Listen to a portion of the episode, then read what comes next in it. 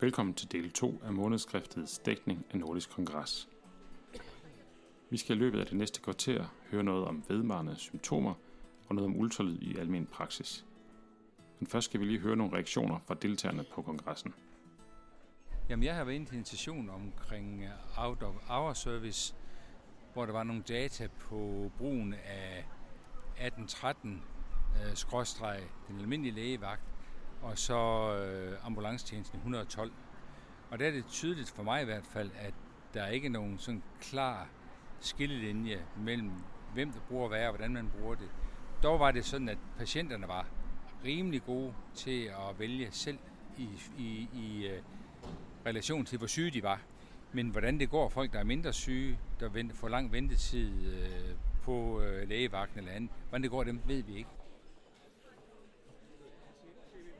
Noget af det, der har glædet mig rigtig meget, det var, at vi havde en idé om at, øh, at få et gospelkor, eller no, give folk mulighed for at komme og synge gospel om morgenen, fordi at det er sådan en sangform, der giver energi og glæde, og det er en mulighed for at møde mennesker, man ikke har øh, set før.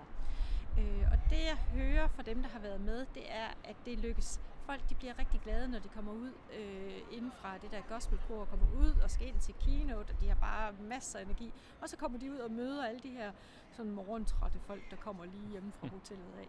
Så, så det, det, det er jeg glad for, det lykkes, det der med at øh, give folk noget sådan øh, socialt samvær, og noget, som kan give noget energi til dagen.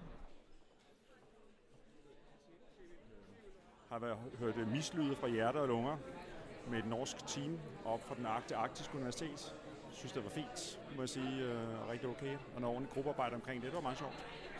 Var der noget, du kunne tage med dig hjem til praksis med det her med, med, med hjerte og lunger, mislyde? Ja, men det er jo en, en diskussion, vi også har. Nu er tutorlæge, og vi har uddannelseslæge og sådan nogle ting. Hvad, hvad er den der stetoskopi? Hvad er det for noget? Altså, er det et symbol på vores, på vores lægeidentitet? Svinger den om omkring nakken, går rundt med den, profilerer den? Det er jo meget ligget op, ikke? At øh, muren har sin murske, og lægen har sit stetoskop, men hvad er det egentlig, vi hører med det der stetoskop? Ikke? Og bliver det sådan lidt, fortaber det sig nogle gange lidt i togerne, hvad det egentlig er, du hører. Jeg synes faktisk, det var meget sjovt, og der har I forsøgt at gå lidt mere videnskabeligt til det og sige, nu laver vi lydoptagelser, laver fonogrammer, laver forskellige måder, måder, de er lydende på, så kan vi blive klogere på det her, kan vi løfte vores, vores diagnostik. Det synes jeg faktisk var okay. Det tror jeg var godt, at vi tage med hjem. Vi hørte her tre danske praktiserende læger, Jørgen Peter Erthøj fra Nord, Jette Kolding som også har været med til at arrangere Nordisk Kongres, og til sidst Morten Jacobsen, som er praktiserende læge i Køge.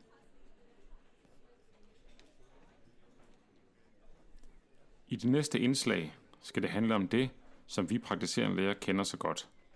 Symptomer, som er uforklarlige og som ikke vil gå væk. Det er til stor gene for patienten, og noget, der kan sætte lægen på arbejde og udfordre læge-patientrelationen. Vi skal møde to almindelige mediciner, som forsker inden for forskellige felter inden for dette område. Først skal vi høre om postdoc og hoveduddannelseslæge i almen medicin Peter Hostrup fortæller om IBS, Irritated Bowel Syndrome. Peters forskning viser, at det er lige så sikkert at diagnostisere IBS ud fra de såkaldte positive kriterier, som gør det som en eksklusionsdiagnose. Det vil sige, at vi ved hjælp af simpel parklinik som er tilgængelig i de fleste praksis, CRP og hemoglobin, samt ved brug af anamnesen og de såkaldte ROM-kriterier, kan stille diagnosen i stedet for at skulle føre patienten igennem pinefulde og ikke helt ufarlige undersøgelser, som for eksempel koloskopi. Men først, hvad er det nu lige IBS er? IBS, altså Irritable Bowel Syndrome, eller kolon irritable, eller irritable tyktarm, øh, som vi jo også kalder det, det er en øh, funktionel gastrointestinal tilstand, øh, som er karakteriseret ved, at man har mavesmerter eller ubehag i maven, og øh, nogle afføringsforstyrrelser. Det kan enten være øh, ændringer i afføringskonsistens eller, eller hyppighed. Det er rigtig almindeligt. Omkring øh, 10% af den danske befolkning oplever de her symptomer, og også øh, en hyppig årsag til henvendelse i almen praksis. Og hvordan diagnostiserer man så den her tilstand? Ja, det er der forskellige måder at gøre på. Det er blandt andet det, vi har undersøgt i, øh, i det her studie.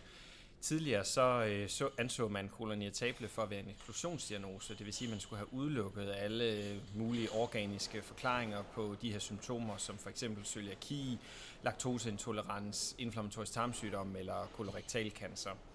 Øh, men inden for de senere år, så er der flere og flere studier, der har peget på, at øh, man måske skulle stille diagnosen som en positiv diagnose. Altså det vil sige, hvis man bruger de her karakteristiske symptomer, også det som er defineret som ROM3-kriterierne, øhm, og så nogle få blodprøver, så øh, kunne man måske i almindelig praksis øh, stille diagnosen øh, kolon så man kunne undgå at skopere alle patienterne. Så fremadrettet, så kan man altså, hvis man har en patient, man mistænker har IBS, så kan man ud fra romkriterierne, ud fra simpel parklinik, som hemoglobin og CRP, så kan man faktisk stille den diagnose. Nogle af os vil nok være utrygge ved det og tænke, hvad nu hvis jeg overser en cancer eller noget lignende? Det er sådan, at øh, hvis der er farsignaler til stede, som øh, defineret i kraftpakkerne, jamen så, øh, så kan det sagtens give anledning til, at man selvfølgelig skal have udelukket, at patienten har kolorektal cancer. Men rigtig mange patienter med øh, kolon de debuterer i de yngre år, hvor risikoen for cancer den er rigtig lav. Så hvis ikke der er nogen farsignaler til stede, som beskrevet i kraftpakkerne, og hemoglobinen er normal, og den objektive undersøgelse er normal, og der ikke er, er forhøjet CRP, jamen så viser vores studie, at, øh, at der ikke er nogen øget risiko for at, at overse enten en gynækologisk øh, cancer, eller en kolorektal cancer, eller, eller andre alvorlige diagnoser. I har fulgt den her gruppe over fem år. Kan du fortælle, hvad det er, I fandt? Ja, det vi fandt ud over, at øh, det var sikkert at stille diagnosen øh, i almen praksis med de her, den her positive strategi frem for en eksklusionsdiagnose, så fandt vi også, at øh, patienterne de var sådan set lige så tilfredse, om de fik stillet diagnosen på den ene eller på den anden måde. Man kunne godt tænke, at patienterne måske havde brug for øh, nogle af de her undersøgelser, for at være sikre på, at de ikke fejlede noget alvorligt. Øh, men når vi forklarede patienterne, hvad det her de gik ud på, øh, når vi stillede det som en positiv diagnose, jamen så fandt vi, at øh, deres, øh, deres livskvalitet øh, relateret til det her, deres symptomer, deres øh, forbrug af sundhedsydelser og deres tilfredshed, den var, øh, den, var, den var den samme i de to grupper, uanset om de fik stillet diagnosen på den ene eller på den anden måde. Så vi kan som praktiserende læge godt med ro i maven stille den her diagnose, altså irritabel tyktarm, på baggrund af de her positive kriterier, om kriterierne, ja. og, og ikke være nervøse for, at vi overser et eller andet. Nej, der er ikke noget, der tyder på, at man overser noget, hvis vi bruger de her symptomkriterier, øh, sikrer os, at der ikke er nogen farsignaler til stede, og, øh, og, og med ganske få blodprøver, f.eks. hemoglobin og CRP, øh, som vi jo kan udføre i almindelig praksis, øh, at så, så er der ikke nogen risiko for, at vi, vi overser noget. Tak til Peter. En anden deltager i symposiet er Marianne Rosendal. Hun er tidligere praktiserende læge i Vejle og nu fuldtidsforsker. Hun har dedikeret en stor del af sit arbejdsliv til kvalitetsudvikling og til forskning inden for funktionelle lidelser. Hun kommer her med noget inspiration til, hvordan vi kan gribe problematikken an og fortæller om Easy. Easy er et internetbaseret læringsprogram til og for patienter, der har vedvarende biomedicinsk uforklarlige symptomer. Ja, jeg skal måske starte med at sige, hvad, hvad EASY står for. Yes. Øhm, jamen, det står for e-health og øh, lægeassisteret program for persisterende symptomer. Øh, og det er et almen praksisprojekt. Og det vi gerne øh, vil med det projekt, det er at lave et øh, internetbaseret selvhjælpsprogram, Øh, og det her selvhjælpsprogram, det skal så initieres af egen læge, altså sådan at patienter med symptomer, de øh, ikke sådan bare kan gå på nettet og begynde at behandle sig selv, men at når de så henvender sig i praksis med symptomer, og hvis jeg så sidder som praktiserende læge og tænker, at det kunne være godt at hjælpe den her patient med at mestre sine symptomer bedre, så kan jeg henvise til programmet. Og så skal programmet egentlig være det, vi kalder et standalone-program. Altså det skal køre i sig selv, så patienten selv kan gå hjem og arbejde med det, og så er tanken, at så kan øh, egen læge følge op på det på et tidspunkt, øh, enten efter aftale, eller fordi man samtidig er i gang med noget udredning måske, øh, hvor patienten også skal komme ned og have svar på det. Så det her program kan godt køre samtidig med, at man fortsat bliver udredt? Ja, og det er jo helt, det er intentionen med det er egentlig at sætte tidligt ind, kan man sige, så vi ikke venter med at begynde at behandle de her øh, vedvarende symptomer på et tidspunkt, hvor de så måske er blevet kroniske, men faktisk begynder at at behandle på dem med det samme, øh, på den måde, at man kan hjælpe patienterne til at, at mestre sine symptomer bedre. Hvis man for eksempel har ondt i ryggen eller hovedpine, så kan man blive bedre til at, at arbejde med sine symptomer selv. Jeg tror nok, at øh, mange praktiserende læger bruger den tilgang, at først skal man ligesom færdigudrede sig, være helt sikker på, at man ikke fejler noget, og så kan man tænke øh, anderledes. Er det sådan en ny måde at tænke på det her? jeg ved ikke, om den er ny, men, men der er en faldgruppe ved den der lineære tankegang, fordi der er det, vi ender med, så undersøger man for det ene og det andet og det tredje, så man fastholder patienten i, i, i sådan en sygdomsoverbevisning om, at der skal findes noget, for der er et eller andet galt. Og så ender man med det, vi nogle gange har kaldt en skraldespandsdiagnose, fordi man kunne ikke finde noget. Øh, og og så, så står man pludselig i en konfrontation egentlig med patienten, hvor patienten bliver ved med at sige, mm, du må finde årsagen, og, og jeg så som læge sidder og skal til at snakke om det på en helt ny måde. Og, og det er der mange, der oplever som, som meget besværligt. Øh, hvis man har den her parallelle tilgang, hvor vi siger, at man, man rider på flere heste, jamen så begynder jeg allerede fra starten, når jeg siger, jamen jeg skal have udredt øh, for den her hovedpine, fordi det er noget nyopstået, og jeg er ikke sikker på, hvad det lige er, så jeg skal have, have udredt, men samtidig tænker jeg, at jeg tror ikke, vi finder noget, så kan jeg godt begynde at tale med patienten om det og sige, jeg er nødt til at udrede dig, fordi jeg er læge, og, det, og jeg skal ligesom også have min ryg fri, jeg lige vil sige, men, men, men måske skulle vi kigge på din hverdag derhjemme, og hvad der er for nogle andre ting, der også påvirker din hovedpine. De to ting kan man godt køre samtidig. Og det er jo tidskrævende, og det er her, hvor vi tænker, jamen hvis der nu er et program, der kunne hjælpe lægen, så skal jeg ikke bruge helt så meget tid i konsultationen på det. Og det her program Easy, øh, er det 100% internetbaseret, eller hvad er tanken med det? Ja, det er tanken, det skal være øh, internetbaseret. Øhm, vi, har, vi er jo først lige startet, så det er slet ikke udviklet endnu. Øh, og det, det bliver udviklet sammen med øh, praktiserende læger, som, som allerførst siger, hvad har de egentlig behov for, og nogle af de her patienter, som kommer med vedvarende symptomer, forklarer, hvad de har brug for.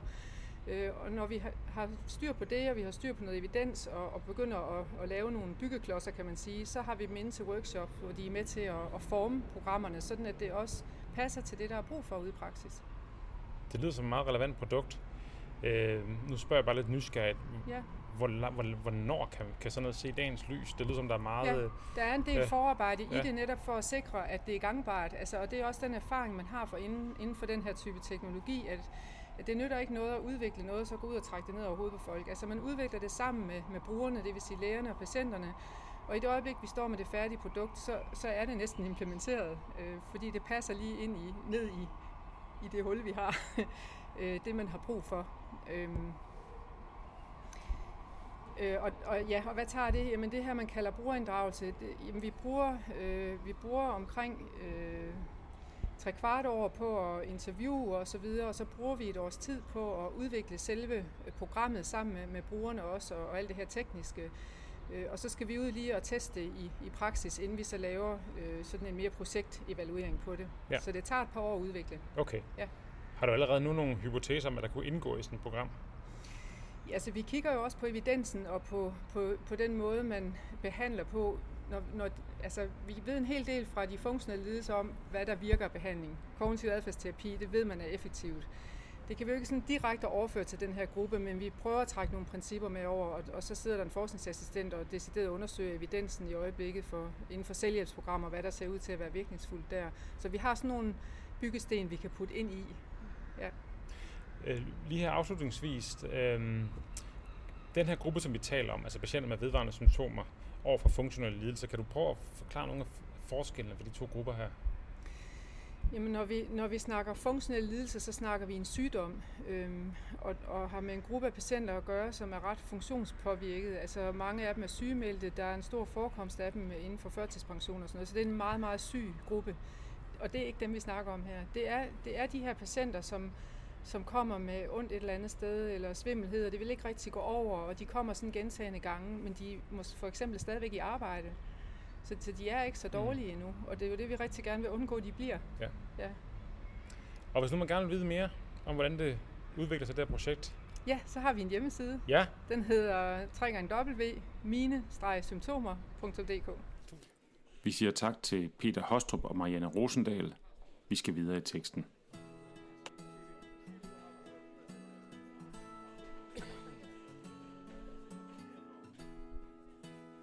Bruger du ultralyd i din egen praksis? Det gør jeg, helt sikkert. Og der har jeg brugt en del år efterhånden. Jeg startede i 2013 og har brugt det stort set hver dag siden.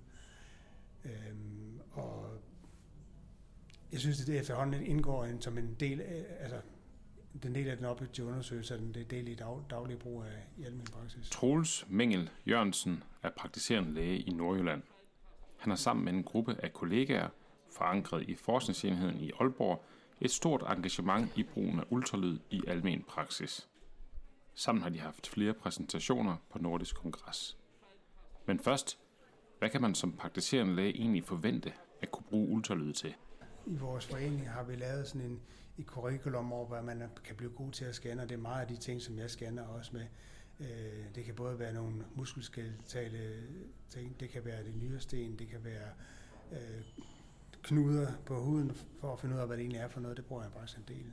Graviditeter, det kan være, øh, det kan være lungeundersøgelse ved, eller, i forbindelse med at se efter væske på lungerne. Og der er mange andre ting, men handler om. Når vi taler ultralyd i praksis, så taler vi ikke om komplicerede undersøgelser, som kræver stor rutine, som f.eks. ultralyd af abdomen og ekokardiografi.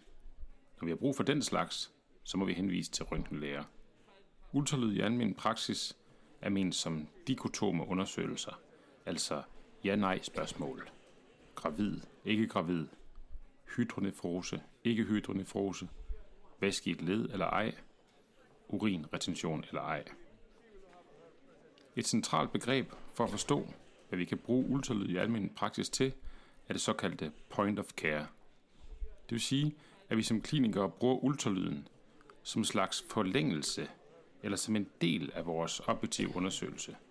Vi kan således kombinere vores fund med de dikotome svar, som ultralydsundersøgelsen kan give os.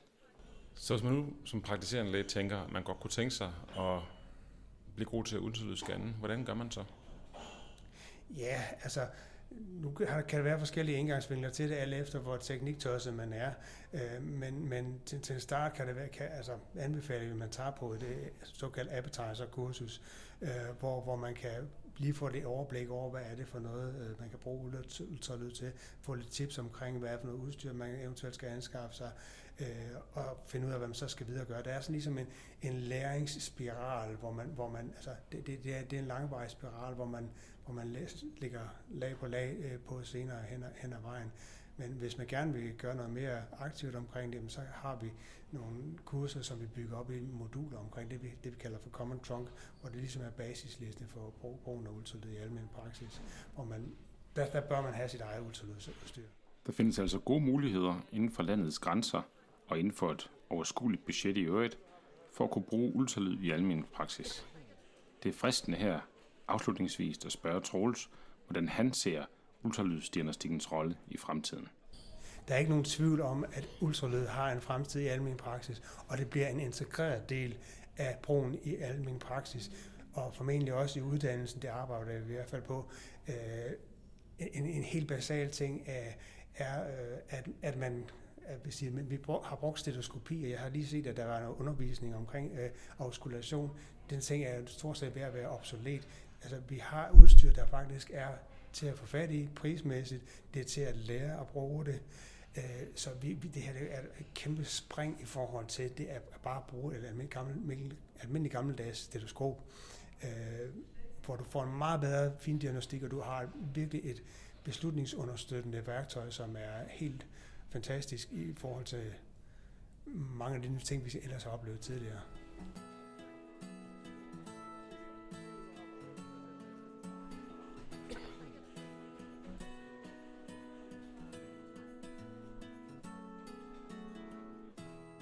Du har lyttet til anden del af månedsskriftets dækning af Nordisk Kongres 2019.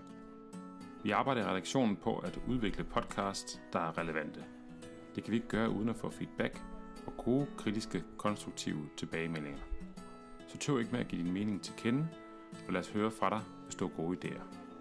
Mit navn er Christian Føds. Jeg er praktiserende læge og redaktør på Månedskriftet.